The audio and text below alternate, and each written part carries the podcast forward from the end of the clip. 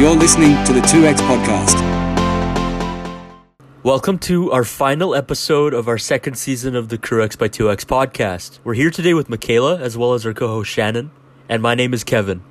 Michaela is a former student at the University of British Columbia specializing in psych and commerce, and right now she's in Ontario working on her HRM certificate. Michaela, do you want to introduce yourself? Sure. Um, my name is Michaela Bassiano. I am a 2021 graduate of the University of British Columbia, and I now am doing my graduate certificate program at Niagara College in Ontario. Uh, I did five years at UBC, and I worked with a lot of different groups on campus. And at one point, I was working very closely with Kevin, so it's nice to be reunited here today. And I'm so stoked that I'm featured on the last episode of the semester. I didn't know that. So, very exciting. Amazing. Um, yeah, and it's uh, it's been it's been a while, I guess, since uh, since I've seen you like around campus. Um, so it's a good it'll be a good it'll be a good opportunity to catch up and for I guess you and Shannon to get to meet each other. What are you doing out in Ontario? Yeah, so um, other than staying inside because of coronavirus, uh, I am currently on winter break uh, for my um, graduate program. So I've started attending Niagara College this year, and I'm working towards my graduate certificate in human resources management. Uh, it's a one year program, so I'm officially halfway through. Uh, in January, I'll be starting an internship uh, at a accounting and HR services advisory uh, company called Durward Jones Barkwell. Uh, so I'm very excited to start there. But um, right now I'm on break, so I'm enjoying time with my dog, my family. Uh, we're going to try to do the holidays the best we can this year, uh, safely, of course, but uh, definitely missing UBC. Um, graduating this year online was difficult. So um, having a new academic experience has been um, exciting. It's brought some more excitement back into my life. So that's been nice. Yeah. You had, yeah, you're one of the ones with the online grads, eh? Yeah, so I did uh, I did half of my or I guess the last three months of my fourth year was online, and then my whole fifth year at UBC was online, online grad, and then um, my first semester at Niagara has also been online. So I've done close to two full years of school online. Um, and unfortunately, I don't think we'll be going back to in person. So it might be my second online grad next semester, but I'm hoping something changes for me. So yeah, that's uh that's really something. You guys, you guys kind of got shafted, I guess, because when the, the the grad cohort that initially was there for when COVID first hit, they got promised in-person sessions, um, in-person grad sessions, but then everybody in between kind of was like, "Oh, you only get online." And then now I think they're switching back to in-person. So you were kind of like in that unlucky uh, cohort. Yeah, yeah. And it was tough too because I remember with the 2020 grads, you know, they were like, oh, you 2021 grads, you're going to get one in person. Like, you're so lucky. And then one full year later, it was like, oh, never mind, you're not getting one. so, yeah, it definitely uh, part of the unlucky cohort. But I mean, it was still great. Like, my family tried their best and we watched it all together and they got me like a little hat. And we made the best of it. But like, that's all you can do, right? Is enjoy what you have. So definitely, yeah. And that was uh, that was Jen, our operations manager, just sneaking behind me there. He can wave hi to the camera real quick. Hi, Jen. Awesome.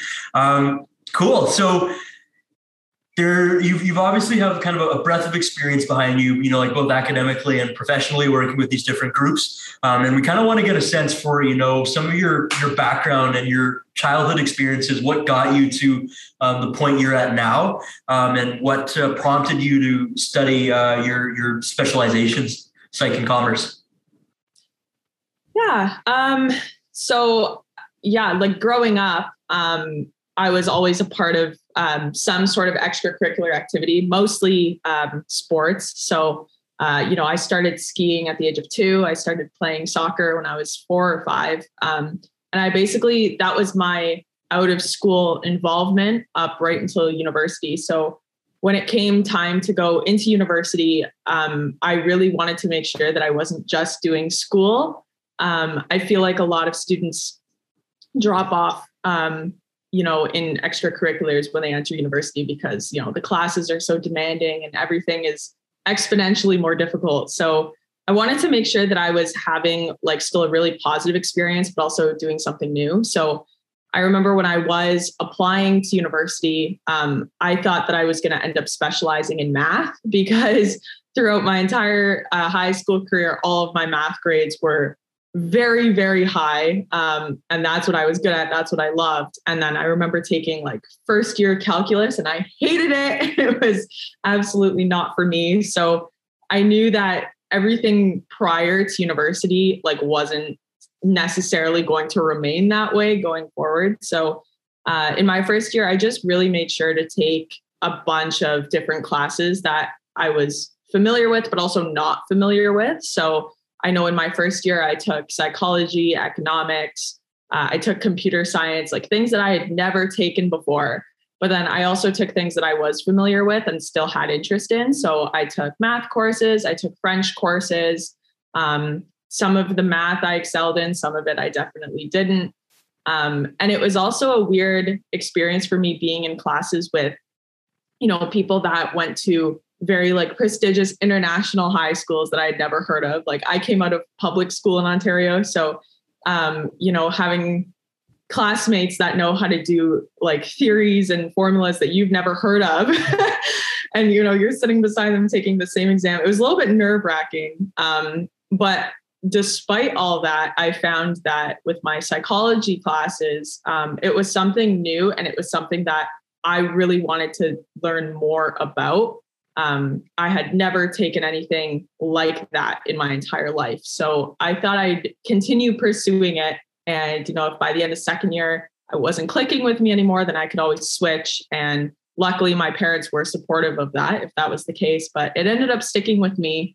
And I, at the time, I decided to take the commerce minor as something to potentially fall back on in case, um, you know, the psych thing didn't work out. But I ended up finding a nice merge between the two by the end of my degree. And now I'm doing human resources, which is like the perfect, you know, married couple of the two, I guess. So uh, that's how that worked out. Yeah.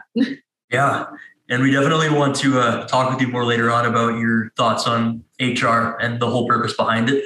Just so happens, so Shannon and I are, are both uh, cognitive systems majors um, with uh, I, I don't know what I forgot what your specialization was, Shannon. I'm specializing in psych, but I think you're.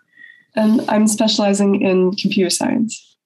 Gotcha. Yeah. So it's interesting. Kind of, we have we're all kind of looking at these interdisciplinary married couples of like these subjects that kind of seem to go together. So COGS, um, I'm sure you're familiar with COGS, but for, for listeners who aren't familiar with what that is, uh, it's like it tries to marry psychology, computer science, linguistics, and philosophy all into one. A lot of the the majors um, in in the program, uh, they tend to go on to all sorts of these different things because the field is so wide. It seems like something that's picking up in popularity, or, people trying to trying to get like these MBAs after they graduate um, with all of these very spread, separate experiences um, behind them. And it seems like it's almost reflective of a shift between, you know, in the past, employers valued greater specialization um, in a certain field. Um, but nowadays, it seems like, especially if you're in like going into the financial services sector or if you're going into other more business oriented things, they value you more if you have these many different skills. Um, if you're like the jack of all trades, but the master of none. Um, as opposed to just having one specific field that you're interested in. Do you? What are your uh, What are your kind of thoughts on that for, for both of you guys? Um, I would say I agree. Um, I recently, so for my internship with uh, with Durward Jones, I know that when they were looking at my resume and they were talking to me in my interview about my educational experience, um, they saw that I took you know psychology and commerce. And the first thing they asked me was like how did you get into that mix? And even outside of the professional setting i get that question all the time. Like people are like oh like that's that's interesting. Like how did that happen? Or you know what made you link those two? Um, but then as soon as you kind of explain the link it's almost as if um, you know, they view it in a way that they never would have viewed it before. And then they have that much more respect, I find. So even I know in my courses right now, which is like strictly HR, like anytime I say anything um, that has to do with like psychology or why someone does it a certain way, um, you know, the profs are like, oh, like that's so insightful. And like, you know, your classmates want to know more. And it's, it's almost like a, um, I don't want to call it like a superpower, but knowledge is power. And, you know, I feel like the more well-rounded anyone is, um, the better we can understand people and why, you know, things go the way they do and why people work the way they do and why we have certain things. And I, I, I totally agree. Yeah. yeah. Yeah, I, I agree as well. I, I feel like it also gives you a lot more flexibility when you have this degree that combines a bunch of different areas and subjects. And then when you graduate, you can choose to go into any one of them. So that's that's really helpful too. And I feel like more and more people are doing that now with their degrees. Yeah. Especially as the bachelor's degree starts, we were starting to see the devaluation of degrees with everybody going uh, university and getting all of these big qualifications. Um, it's a i'm not going to talk about this too often because we have to stay on subject but or too too long because we have to stay on subject um, but part of my job here is also to look at hiring um, for for our tutor our, our, tutor base for a tutoring company we have to hire tutors um, and a surprising number of them just have phds to throw around like there's so many of our applicants that just just casually they're like oh yeah i have a phd from x university specializing in whatever and i'm like that's crazy it really humbles you, especially as somebody you know trying to hunt in the job market. Um, but anyway, yeah, moving moving on to um, I guess the next topic of discussion here. We also want to touch on your uh, experiences working with these these different student groups um, during your time at the University of British Columbia. A lot of our listeners are students, um, and they probably want to get a sense of trying to you know orienting themselves um, around university life, things that they should get involved in, things that they probably shouldn't get involved in, what they should and should and shouldn't do, um, best allocation of their time. And we'll start off by talking about the UBC Residence Hall Association because um, that's uh, that's where that's where you and I uh, worked together. Um, you were uh, you were a grade above me. You were the uh, whole vice president of the whole organization, and I was a I was a VP of like a, a um, uh, a local council. Um, so that was that was fun. Um, do you want to kind of talk about your your time there, and maybe for our listeners who don't know what the UBC RHA is, if you want to just give some background around that too. Yeah. Um, so the UBC Residence Hall Association um, is basically it's an elected uh, student body of people who live in residence, and they advocate for anyone that lives in a um, a residence at UBC. So anyone that holds a UBC residence contract um, is basically um, it's ad- they're advocated for by the UBC RHA. Um, so their job is basically to uh, have meetings and negotiations with uh, student housing and community services and make things better for residents at UBC. Um, Kevin made me sound like a very mighty person in RHA, but I definitely did not start off that way.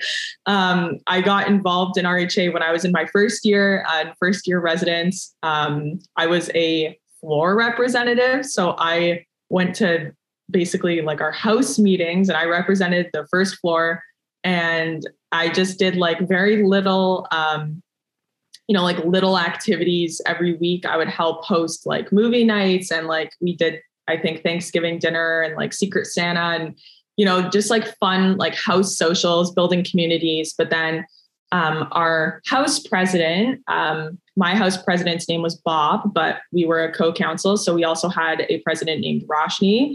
And Roshni and Bob would come to us and ask for our opinion on like the dining hall, for example. So I remember a big thing in my first year um, was the area council trying to advocate for um, like dietary restriction notices on like the um, the cafeteria's menus uh, because students who were halal or vegan or vegetarian they didn't know what was safe to eat because you know like if it just said quinoa power bowl for example like like what exactly is in that that sounds vegetarian but what if you know the power the protein is chicken then that's not safe so you know, are um, advocating for ingredients and symbols and stuff. But then at the end of my first year, I ended up running and I became the Okanagan House president in Place Vanier uh, in my second year. So, my second year, I ran that House Council with um, my co president of Robson House. His name is Boran. And Boran and I would have our house meetings, but then we would also attend the Place Vanier residence uh, hall meetings. So we would have a weekly meetings with all of the house presidents, and we would create events for all of Place Vanier. Um, and essentially, how RHA works is the higher you sit in the hierarchy, the more um, advocating ability you have. So there are things that the RHA president or the RHA vice president um, are able to negotiate with housing that a floor representative is not, because a floor representative is um, obviously not exposed to community services as much as RHA executives are. So basically, I came to realize this uh, about halfway through my term as House president. And at the end of the year, I decided to run for uh, the vice president outreach and leadership of the RHA. And I was definitely the underdog for this role. Um, typically, you know, people who become RHA uh, executives have held a term as area president or area vice president. But I was, I don't want to say I was just a house president, but in comparison, I was just a house president and I was running against people who served as area executives. So uh, when I was granted that position, when the executives voted for me, I was astonished, but most of all, I was thrilled. Um, because I knew that that was the position that was going to allow me to create the most change uh, for the betterment of people and residence. And that is when I met Kevin because Kevin was an area vice president and I had to supervise all of the area vice presidents. And I loved it. Honestly, I think it was like my favorite time in student involvement in that third year. Especially, I loved working with Kevin. It was great. Um, but when I was the vice president of RHA, I was in charge of uh, overseeing all of the area vice presidents. I was in charge of professional development. So, you know, planning trainings for 100 plus people. Um, I remember I was in charge of, um, you know, running the res- residents uh, Whistler shuttle uh, because that is like high demand every single year, or at least it used to be. I don't know what it is now, but um, I had basically very large, um, like executive duties. Uh, so, you know, obviously I reduced course load and everything to balance that out. But um, basically, outreach and leadership, anything that fell under those two categories, uh, I was in charge of heading that and making sure that it got done. So, yeah, that's like a that was a very big explanation, but that's it in a nutshell. So, ah, right on. Um, it seems like a lot of those uh, duties that you listed, so things like um, mentorship, you know, and and and handling large groups of people and their professional development. It's very HR-ish related. Um, and I'm wondering if if that those experiences, you know, kind of influenced you um, as as an individual today who's, who's looking to get into the field. Yeah, uh, absolutely. So um, my first experience with um, like policy and procedure creation, for example, came from my time at RHA. So right now, something I'm very passionate about is um, getting into the field of policy creation for companies. And my first time learning any of that or doing any of that was from uh, RHA. I obviously did more, um, and I'll talk about it later, but I did more at UBC after RHA too, which really, uh, you know, launched me into that area of interest. But RHA really exposed me to fields that I wasn't necessarily familiar with and shaped me um, and my aspirations coming out of school. Um, I know that with um, my executive position specifically, I did a lot of um, like conflict management, recruiting, developing, um, you know, HR specific duties um, in that position. So that position really opened me up to the world or or the practice, I should say, of HR and it just kind of grew from there uh, from my own self interest so yeah did we all live in residence in first year uh, shannon michaela yeah yeah, yeah. i was in Vanier too so Vanier. um, did uh yeah it seems like a lot of um, because okay, so I lived in Orchard, right? Um, and a lot of uh, students that I talked to, one of the most distinct memories that they had was kind of that initial kind of orientation day where they meet their RA, they meet like the common room or whatever. Um, and then the RA kind of goes over like, okay, this is the residence council and we'll be doing the elections now um, for, for floor because it was the RAs that helped facilitate that. Was that, was that the same for you guys? Like, do you remember a meeting like that? So for me, I had a very different experience. So um, I remember the the first day of orientation, my RA was amazing. Um, and she did such a great job at like bringing us together. I remember the second night or the third night we lived together, she like made us all go out for dinner together. Like she was very much, um, you know, an advocate for creating community and she did a great job. But I didn't hear about the RHA or um, House Council until I want to say the second or third week of school because they were looking for people to run. And I remember nobody wanted to run because we had no idea what it was. And they made it sound like it was going to be like a full time job. And it was kind of scary. So I almost didn't end up in RHA, but my RA talked me into signing myself up because she's like, You're so extroverted and social and you love everyone. Like, she's like, I think you'll do a great job. Um, so if it wasn't for my RA Ling in first year, I would have never uh, gotten into the RHA. But I found that in my first year, the two were very um, separate. And uh, Kevin, if I'm not mistaken, so when you were in first year, I would have been in second year. Mm-hmm. That year, I remember there was a really big push from the RHA executives that year to um, bring residence life and the RHA more together as like a team. Uh, there was like a big push. So I remember when I was the house president, I did present myself on the first day of orientation. Whereas when I was in first year, I don't recall that happening. So I think there was a shift between my first year and your first year, which is great. Mm-hmm. But um, yeah, my first day was very uh, different from yours. yeah. Shannon, how about yourself? Did what uh, do you remember like any presentations about uh, like floor rep or, or anything like that?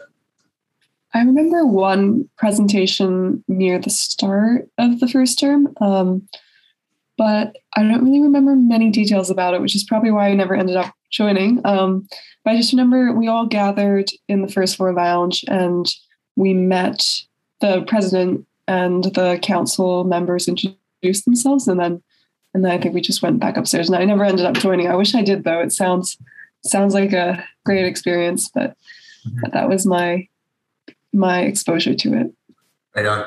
Overall, would you guys recommend that students uh, entering university live in residence at least for the first year? Do you think that was a good experience for you guys? Uh, I'd yeah. say for sure. Yeah, hundred percent. I have uh, so this is an anecdote. I'm not going to talk about it for too long because we don't have time. But um, I have a friend that goes to SFU. SFU is a big commuter school. Nobody lives in residence there unless there's they're like international students. And like we were like good friends in high school. We were we still are good friends now. Um, but he like my experience compared to his is just like night and day. It was like I was I was having the time of my life at UBC, you know, meeting all these new people, having all these new experiences, super enriching, very grateful for them. Um, and then he just every like we we call maybe like once a week and he'd be like, you know, it sucks out here. There's nothing to do. Um, just if he really feels like if he had exposed himself to like you know residence life at least for the first year, he would have made more friendships and you know have had more of these enriching experiences. And I think RHA was a, a big part of that. You know, hosting these events and initiatives, getting people to meet each other. Um, so I guess we'll move on now to the, the next topic we had on the list for you today. Um, if you want to talk about your time at the sexual violence uh, UBC Sexual Violence Prevention and Prevention Response Office. I hope I'm yeah. saying that right. yeah, it's quite long. Um, we'd love to hear about some of your experiences there, and for uh, I guess some of our listeners, um, this next section will deal with sensitive topics like sexual assault and, and response and prevention. So if uh, we we recommend uh, that you please exercise uh, discretion before listening on here. Um, we want to kind of know if you're able to give kind of a background or to our listeners what the SVPRO is, what it does, and what your role there was, and some of the things that you're, some of the more memorable things that you're, you might be proud of or, or want to talk about. Yeah. Um, so for people who are uh, familiar with uh, UBC and um, the different offices, I know.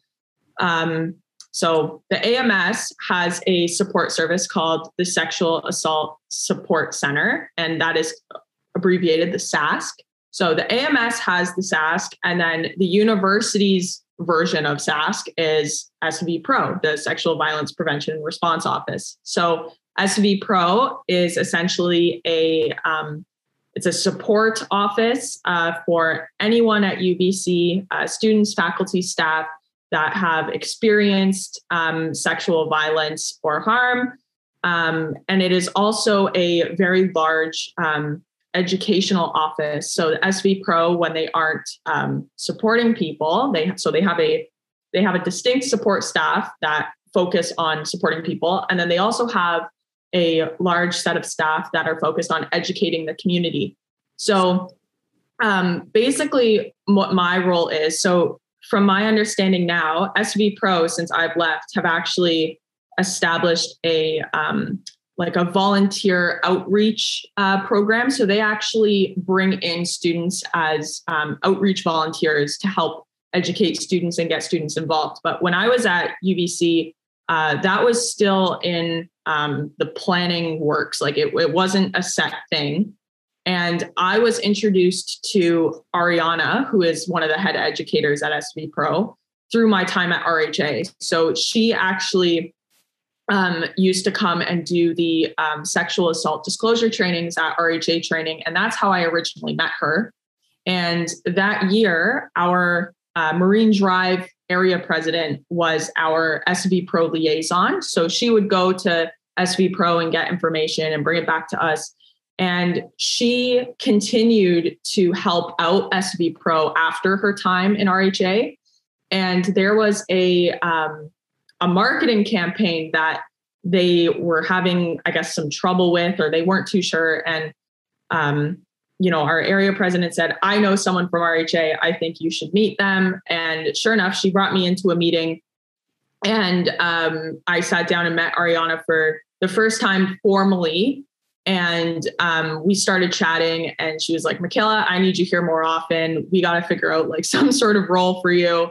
Um, so I guess I never really had like a title, but I was kind of a um, I was like a volunteer student consultant. So if one of the educators um, needed like student opinion on something or had questions about student groups, uh, they would come to me and ask. So I know um, they asked me like, oh, like, do you know who does, um, you know, like sexual violence training for like the nightlife groups, or do you know how like varsity um, receives their training? And um, different questions like that. But then I'd also get questions like, what do you think if we put this poster in this place? Do you think that there's like a better spot? Or like, what kind of campaign do you think we should do? So I, I was kind of like a, a consultant. I wasn't paid and I wasn't compensated, but I did have a lot of fun and like the work was very meaningful.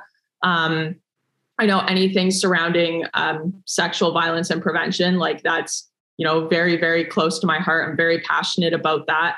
Um, so the fact that I was able to help um, so closely was like such a fulfilling experience for me in my last three years. Um, I was happy to be able to continue that even online after coronavirus. So I was very lucky. But I think now, um, if anyone at UBC is looking to get involved, they actually have like a volunteer program. So I recommend looking into that because I'm not fully educated on it, having graduated already, but um, I know some people who were in RHA that are current volunteers and they they love it and you know they're having a blast as well. So yeah. Right on. Yeah. I um I remember getting those uh disclosure trainings um, actually multiple times. I, I, think some of them were facilitated by the SASC and some of them were facilitated by uh, SV Pro. Um, mm-hmm.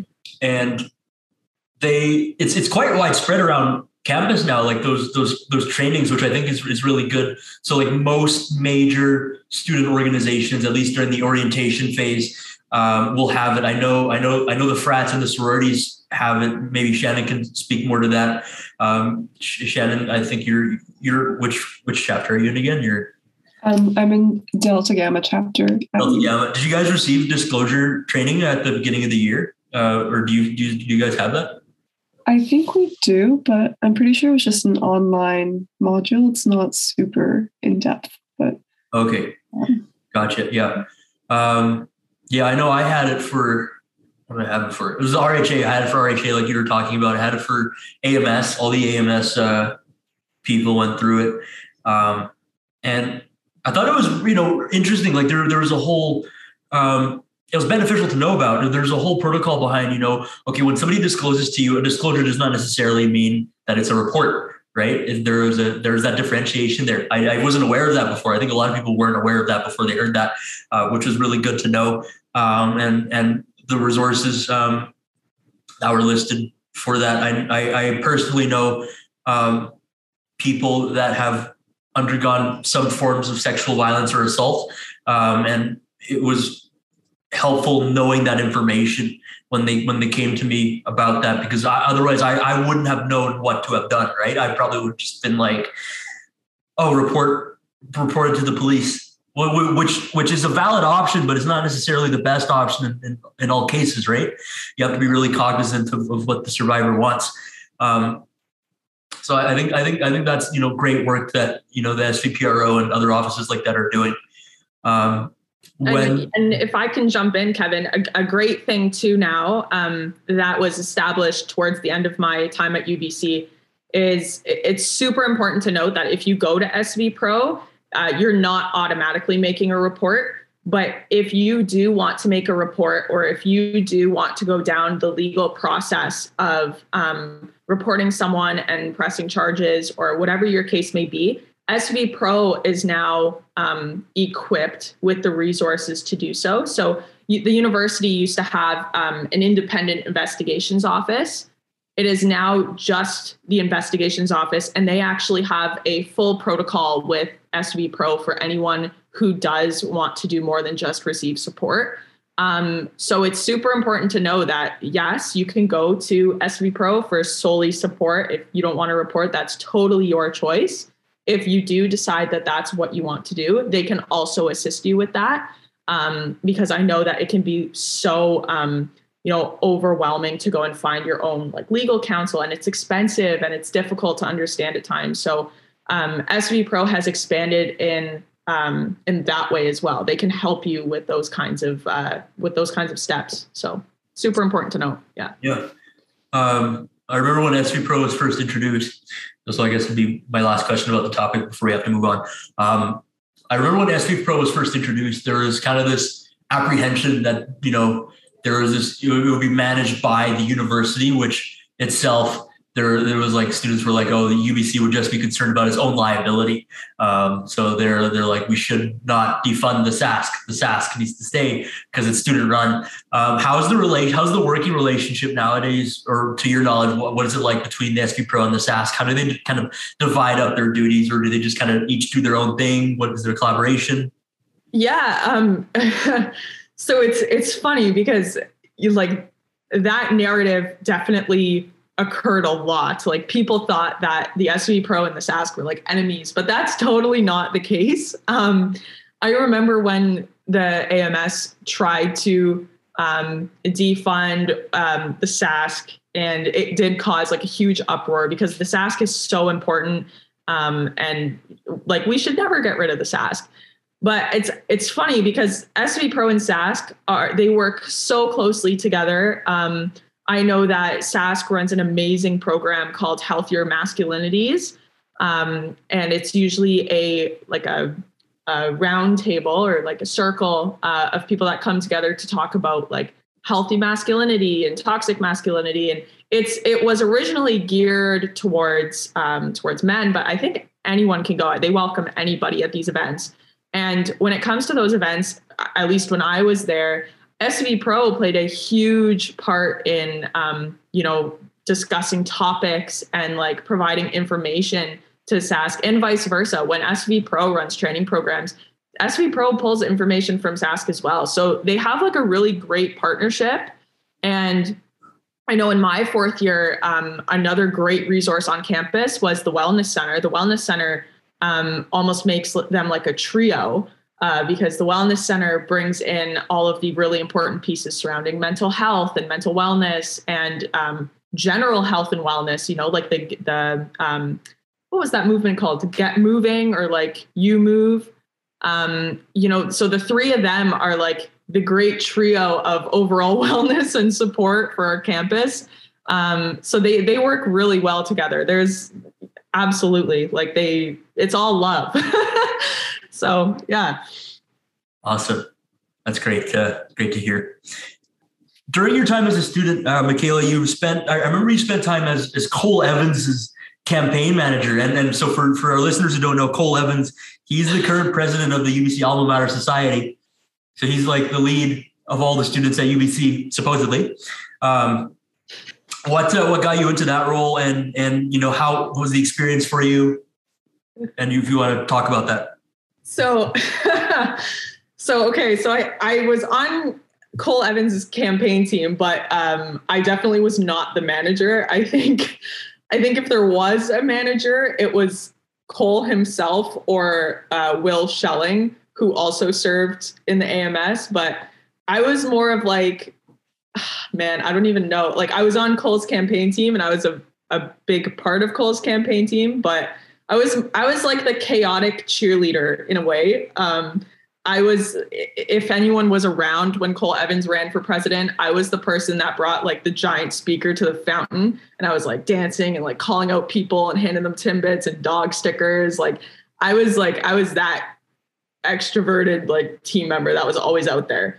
Um, but I, I also served in my fifth year. I was the campaign manager for uh, Georgia Yee, who serves on the board of governors and senate um, so yeah I, I, have experience as both manager and non-manager um, but with cole specifically um, cole i met when i was in second year he lived in place vanier as a first year and i originally met him because he was involved in the ams and he came home uh, late uh, for dinner one night and uh, the cafeteria staff didn't want to let him eat in the cafeteria because we were decorating the cafeteria for like uh, Vanier week um, or like Vanier Olympics or something. And they were like, oh, like the, the space is booked. And I allowed him to, to eat at a table that we were using because I felt really bad. And that's how I first met Cole. Um, and since then, like we were friends and, you know, third year came around and I got reached out to and he was like, I'm deciding to you know, run for president this year instead of VP admin. I, I need more help. Would you like to be on my team? And I said sure. And I, I knew other people on the team. And it turned out to be some of the most fun I've ever had at UBC. Uh, it was like two weeks of stress and like, you know, anxiety because you're running in an election, but it was so much fun. And I met like so many great people.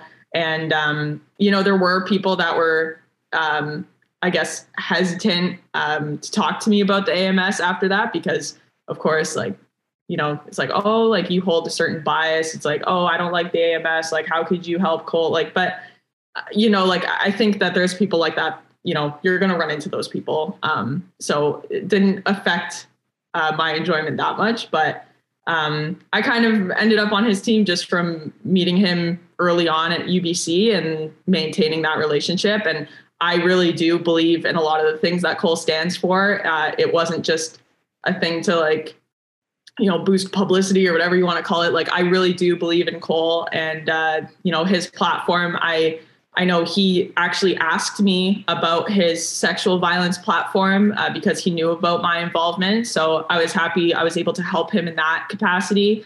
Um, but yeah, I think I think that he's great, and the fact that he decided to do a second term this year um, you know, that made me really happy. I know that coronavirus hasn't been the most easy with him and his executives, but I think that they're doing the best job that anyone could do. Um, you know, it's affected us in so many ways, and I don't think I could do a better job. So, I mean, I'm pretty content. Yeah.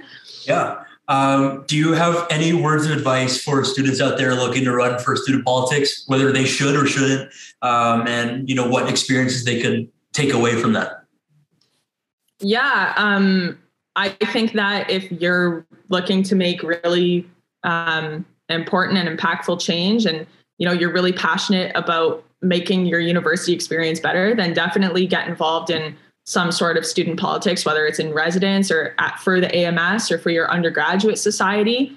Um, I know when when Cole ran for president the first time, there was an open seat for um, for vice president academic, and I uh, sincerely thought about running myself. Um, but I would say, you know, the reason I didn't is because, um, you know, running for those positions and holding those positions is a very large responsibility, and it it's not just taking time out of your degree and postponing your degree, right? It will, um, you know, it will have those days where it wreaks havoc on your mental health and your stress levels. And you know it's a lot of pressure. Ubc is a lot of students and you know if you make a decision that upsets you know 60,000 people like you know are you able to cope with that? Are you able to face the daily backlash that the AMS already receives. Um, so you know there there are pros and cons to running or not running but I think at the end of the day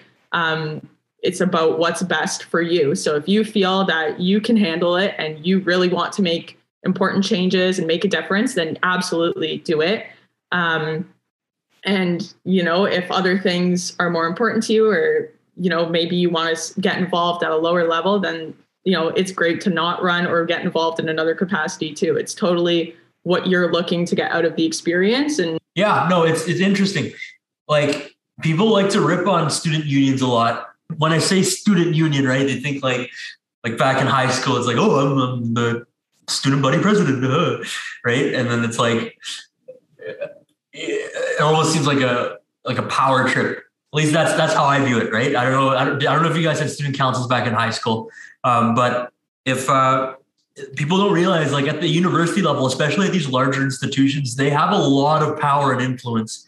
Um, so, like the AM, like UBC, the, the population of UBC, at least for the constituents that the AMS represents, it's like fifty-seven thousand people. It's a lot of people. That's like a, that's like a larger than a small town. It's larger, actually. So I, I the city I live, I live in Port Moody. The population of Port Moody is something like 30,000, 40,000. The AMS as an institution represents more people than the city council of Port Moody, and it receives more funding too, I think. Um, or actually, I don't know about that. Uh, but it's kind of like you have 57,000 students paying your organization taxes.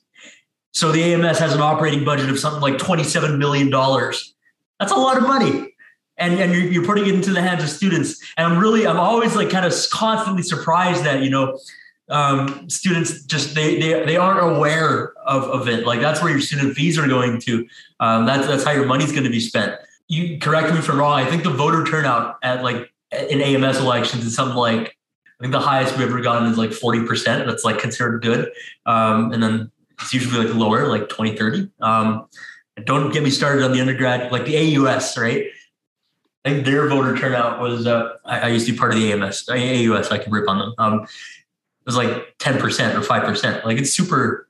There's a lot of voter apathy, and I wonder if if I want to know what you guys think about this. If that's like reflective of this larger trend of um, our democratic institutions kind of being eroded by people just not caring enough, or or, or just people not setting aside the time to look into their representatives or looking into the looking into things that they want they should be voting for.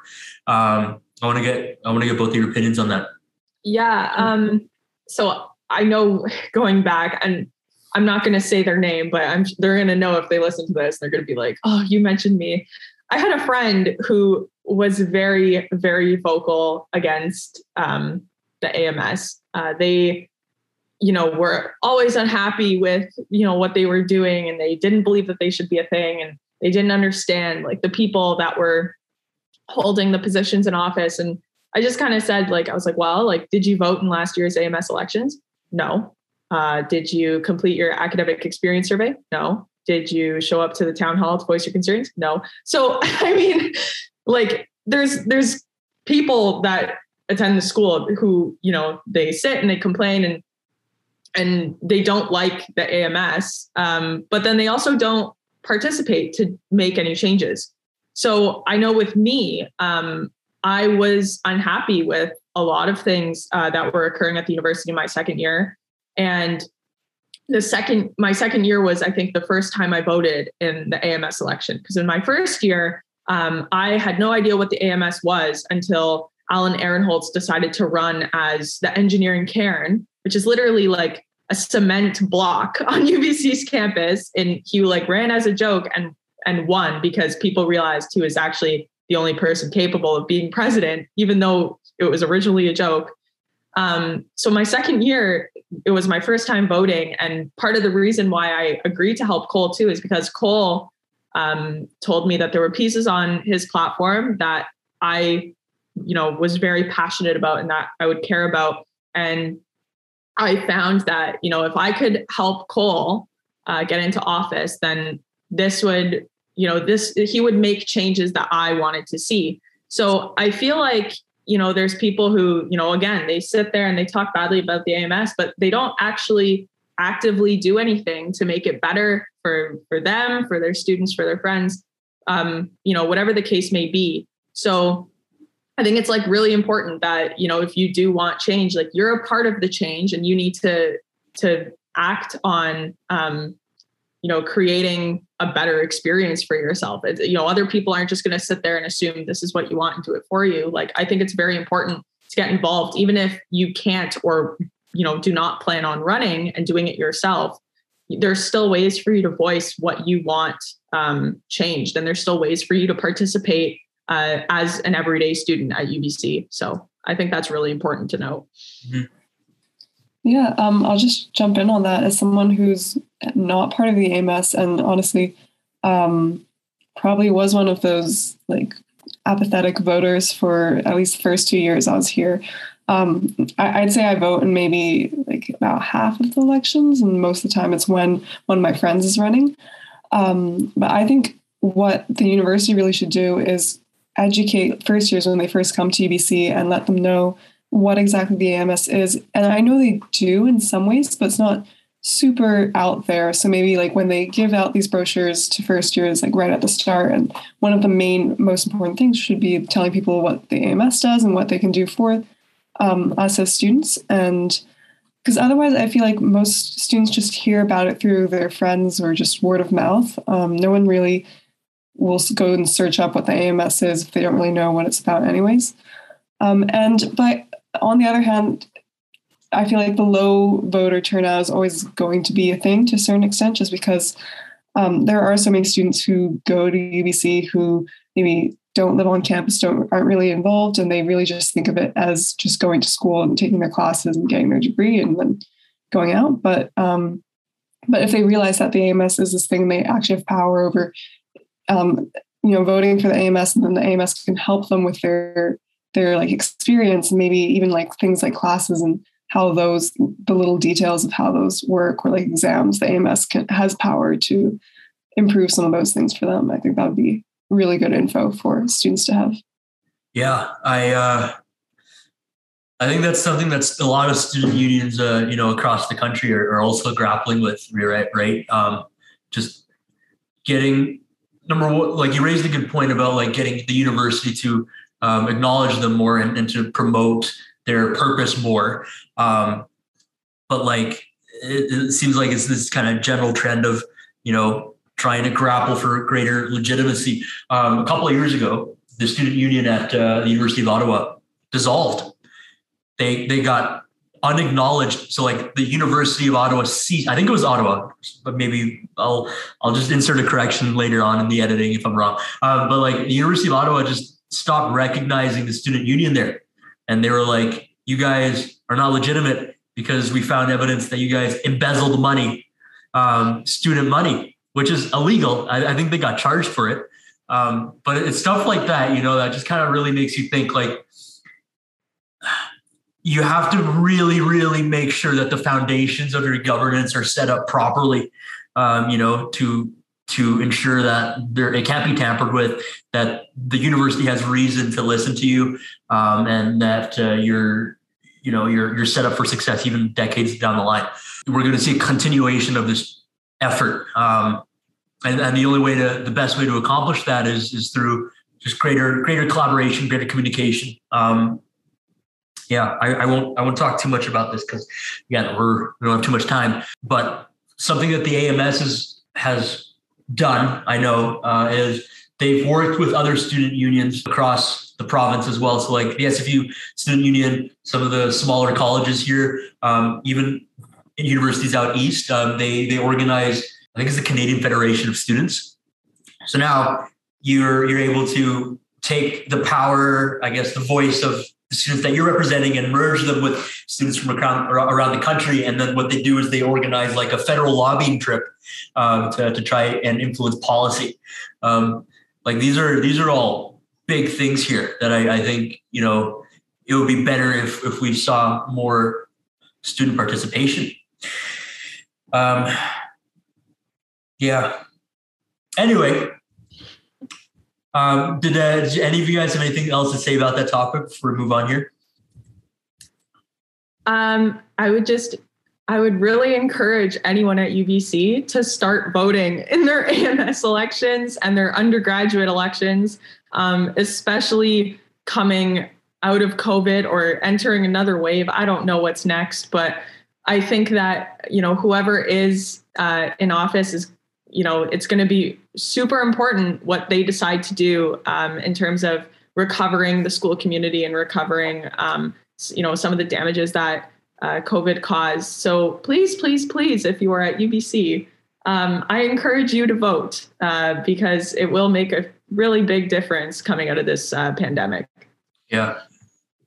Oh my god I could, okay, I could probably talk longer about this. Okay, the last thing I'll say too is like, uh, like it's a learning experience for everybody involved too. Like you're you're electing students basically kind of fresh out of high school, right? No no previous governing experience, and you're saying you're you're putting them in the position of saying, okay, here now vote and manage a 27 million dollar portfolio um, of and and and they have they have a huge AMS also has like an endowment fund. They put it into investments. Like like you, it's it's all and, and you have to kind of learn from people that come before you, right? And and understandably, there's going to be a lot of criticism, which is why partially why I think we don't see many students that want to like go up for election unless they have a substantial backing of support already.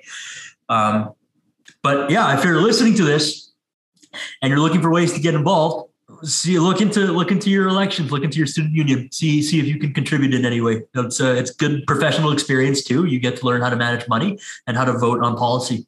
I think uh, those are those are all things that are really beneficial for uh, trying to once you once you graduate and then look for look for jobs and such.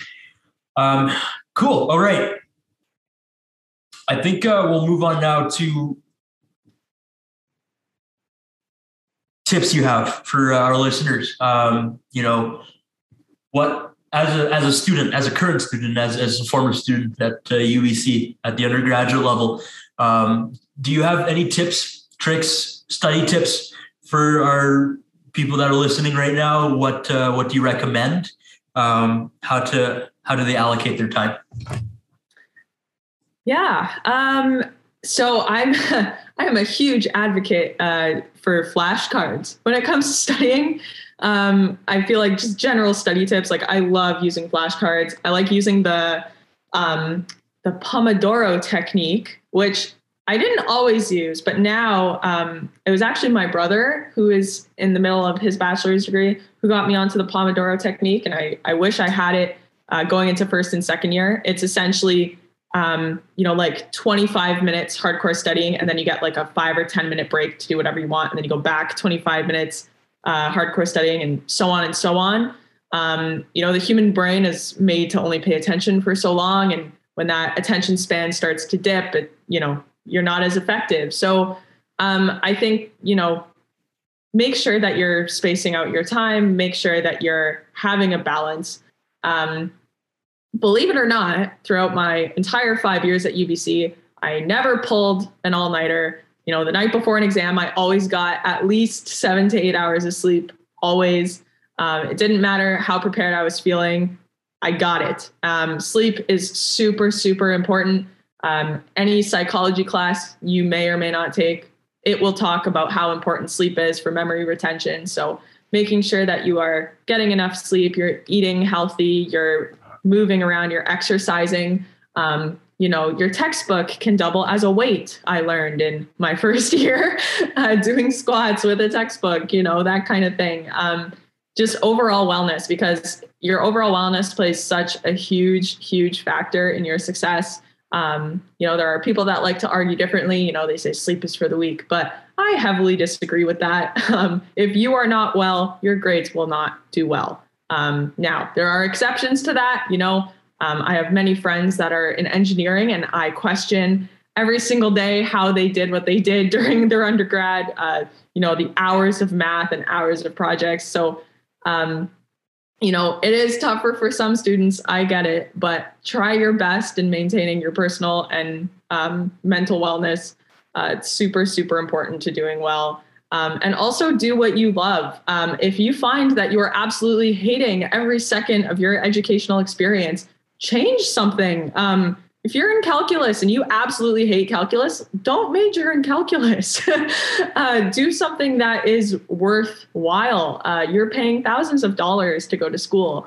Um, do not waste your money to, you know, regret your choice, you know, years down the road. Um, make sure that you are doing something that you enjoy, uh, because that also plays a huge, huge uh, factor in success. Right? You're not going to excel in something that you dislike as well as or as well as you would in something that you do enjoy doing. Um, so, you know, if, you know, some people I know, you know, parents play a huge, huge role in, you know, picking uh, a major at times. I know my parents uh, made it very clear to me that I was to pick something that had a uh, career ahead.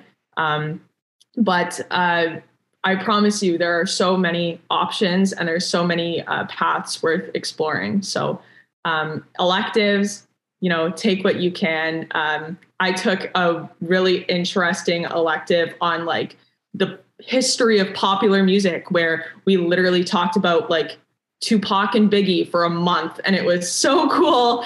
Um, so you know, expand your horizons and and get the most of it. Um, get the most of your experience. That's my biggest tip. nice, yeah. Um, yeah, you covered a lot there. Um, sleep schedule, very important. I, le- I learned that the hard way. I'm still learning that the hard way. Yeah. How, how Shannon, how is your sleep schedule?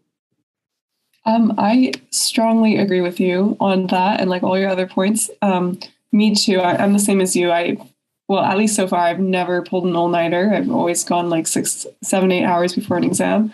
Um, I just feel like what you said, like memory, there's so many different reasons why, but also you just if if you're saying oh I'm, I'm too busy i don't have time for sleep well you're going to study so much more efficiently on sleep even if you only have like one hour to study versus like five hours if you like take that four hours to sleep that one hour of studying you'll learn so much more than you would in that five hours where you're kind of like half asleep half studying so yeah.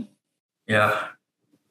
Okay good good on you too wow i, I gotta step it up. I, I yeah, I'll, I'll pull all liners like regularly. I'll, I'll, or like if I have to finish a paper, I'll be like, okay, I guess this is my life now. And then I, my perform, I can like it's stupid because I see my performance being hit the next day. Like I can't do as well or like retain as much information. But then it's like, yeah, I'm going. I'm always going back to trying to get work done. And Kevin, you would you would appreciate this living in Orchard, but if you live in a residence that you know has a very um, active fire alarm where it goes off, you know, multiple times a night. Um, you know, take your notes outside with you, you know, mid sleep, you know, why not? Um, but I, I remember Kevin used to email me at like 3 30 a.m., 4 a.m. And the next morning I'd have to call him and be like, are you okay? Have you been, you know, have you been doing okay? Are you sleeping? um, so yeah, make sure that you are getting enough sleep. It's, it's so important. The fire alarms were, were crazy. Um, just incessant. I've never. It'd be like exam season. It'd be like 4 a.m. and then I'd be like, "Oh, everybody's awake, and we have to go to the field." Uh, how was uh, or it was Vanny? I guess it was Vanny was lower density, so it wasn't like that bad. I guess it was right? better. It was better. I think I had maybe like two fire alarms in the middle of the night versus Orchard. You guys sound like you had them every week. So yeah, it was pretty much every week. cool. All right, uh, Michaela, if you have one rule or piece of advice um, that you want to give for our listeners to live by? This could be anything um, related to school, related to like career, hobbies, whatever. What would it be? General life advice. As someone who is still trying to figure out life themselves, Um, I would definitely say, relating to my previous point, um, take care of your mental health. Um, your mental health is so, so important and it fuels everything that you do. Um, you know, pay more attention to it and, you know, do in life what is going to benefit your mental health. If putting someone down is necessary in order to keep your mental health well and alive, like disappoint that person. Um, I'm definitely not the best at that, but I'm working at that. Um, you know, it's okay to say no to things. It is okay to do what is best for you. Um, take care of yourself, and and things will change. Things will become better, and you will succeed. Everything will be okay in the end, but make sure that you are taking care of yourself along the way. Great. Thank you for that. And with that, I think we'll wrap up uh, our final episode of season two, season two of Crew X by 2X podcast. Thank you, Michaela, for your time today. It was great uh, chatting with you. And uh, we'll, uh, if you're if you're looking for more of this kind of content, you can check us out on Spotify or Apple Podcasts under the same name. Thanks, and have a great day. Thanks, guys. Yeah. Thanks, Michaela.